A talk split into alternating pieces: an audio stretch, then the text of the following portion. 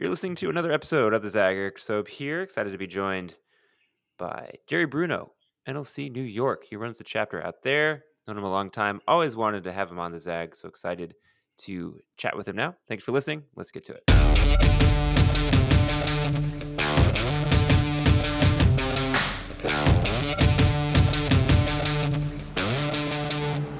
All right, Jerry, I was trying to think before we hopped on. How long have we known each other now? I think for almost four and a half years. Um, when I when I first met you, when, I think it was that convention when I met you. Yeah, that sounds right. How did you hear about NLC in the first place? I applied for NLC um, 2014 to, for the 2015 class, which I was a part of. I heard about NLC on Facebook. So I was on Facebook and there was an ad that talked about um, a training program for people who are progressive. So that took me to the NLC website and then say, oh, I'll go ahead and apply. But I, I knew I knew no one prior to applying to NLC. Then after you did the program, what was your thought process like in terms of deciding to actually run the chapter? Yeah, I had a really strong co-director, and my co-director was Heather Grantham Deutsch. And I really enjoyed the five months we did the fellowship. I thought the capstone really allowed me to f- focus on the areas, focus on something I always wanted to do.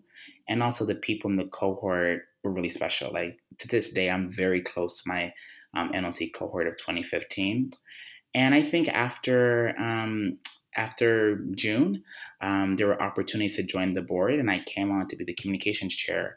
What led to that was during the Fellows fundraiser, I was the comps lead um, for the fundraiser, and that just really trickled into thinking about communications for the entire chapter. I did that for three years, and then um, I felt that the time was right to step up to be co-director. I've been approached before and talked about it, but I felt like it's all about timing. I think um, who I was paired with, or was going to work with, was really exciting. So that's why I said to be co-director. And then, you know, each chapter director and, and co-director pair really gets to put their stamp, their influence on the chapter itself. So I'm curious, how would you describe the vibe? Well, we are the largest city in America, and we get um, so many applications for our selections process. And I've, I've served under two different co-directors. So my first year was with Christopher Ortiz, and my second year now with Joseph Regatas. And I think what's been really focused on how do you make New York City very localized um, and feel very personal? Because a city of 8.5 million people, it can it could feel very overwhelming. Like how do you find your community? So one of the things we have really focused on is deepening our alumni engagements and really curating smaller events that are target focused to really best support um, our uh, alums. And also think about communications, like, you know, one of the strongest selling points of NLC is, like, is what our alums do. So we've really ramped up um, really featuring our alums. So for Black History Month, last year we featured 28 alumni who were Black, and they talked about their story and their projects we're working on.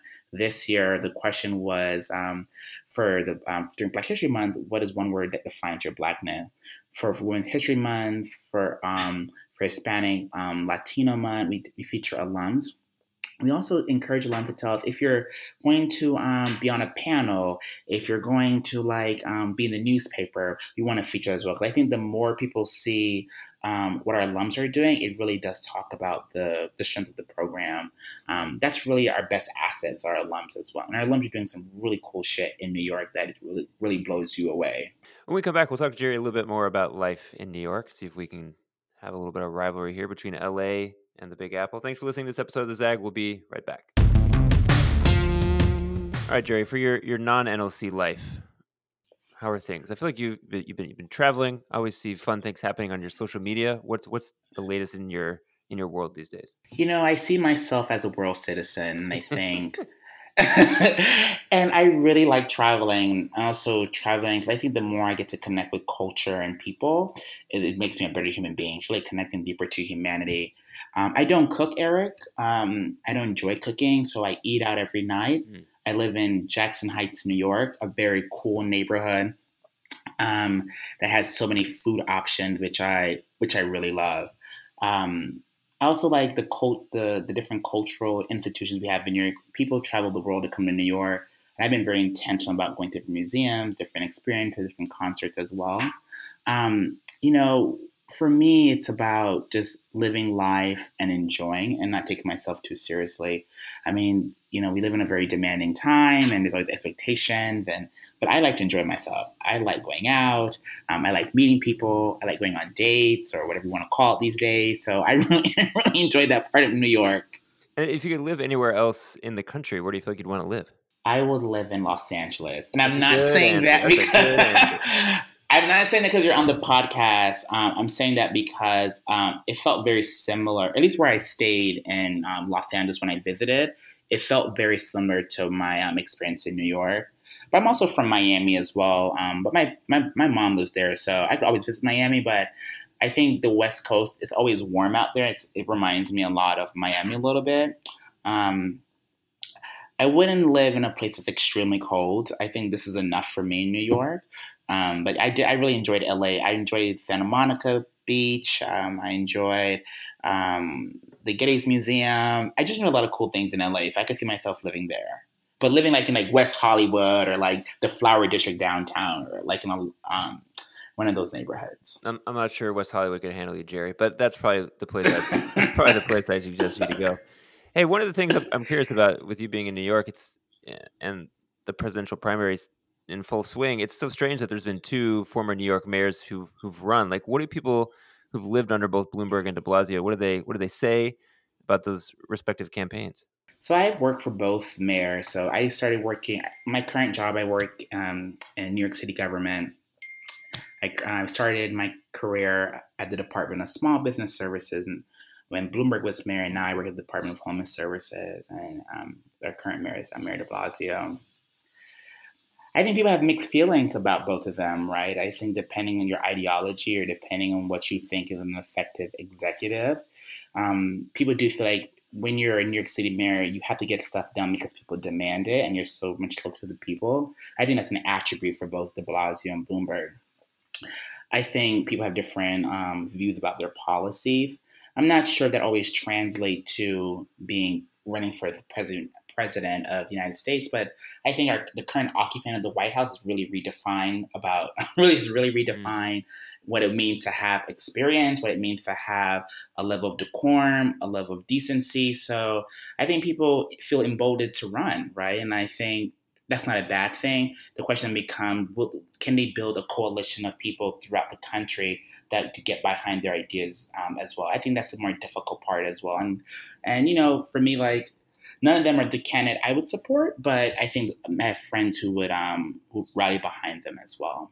And then in terms of uh, political office in New York, there are a few NLC New York alums who've who've run and won, correct? Yeah. So um, State Senator Alessandra Biaggi was in my NLC class in 2015. Um, she ran um, a year and a half ago or two and won her race. And there's a couple NLCers right now who's running, and it's really exciting. You know, NLC is more than running for public office. Like, you know, it's really about having progressive or like-minded people in all sectors who are going to really curate the world we deserve, right? In a, in a way that's intentional, that thinks about diversity, inclusion, equity as well. So it's more than running for public office, but it's always exciting when you could highlight someone who has run for public office and one. But I also want to highlight people who have started not-for-profits or people who have work who work in the capital um in the private in the private sector and is really trying to do cool work in that space as well. So um, just kudos to all the NLCers who are running, starting a new idea, being part of a larger team, working on a um, campaign. Because what we need is people at all levels, right, to really trying to um, um affect the change we need. Sounds good. Listen, thanks for coming on. It's great to catch up with you. And thanks everyone for listening to this episode of The Zag. Make sure to check out all past episodes. You can get them in all the places where you get your podcast Spotify, SoundCloud, Stitcher. They're all there almost 200 plus episodes featuring amazing progressives all across the country. So check those out. And until next time, we'll catch you soon.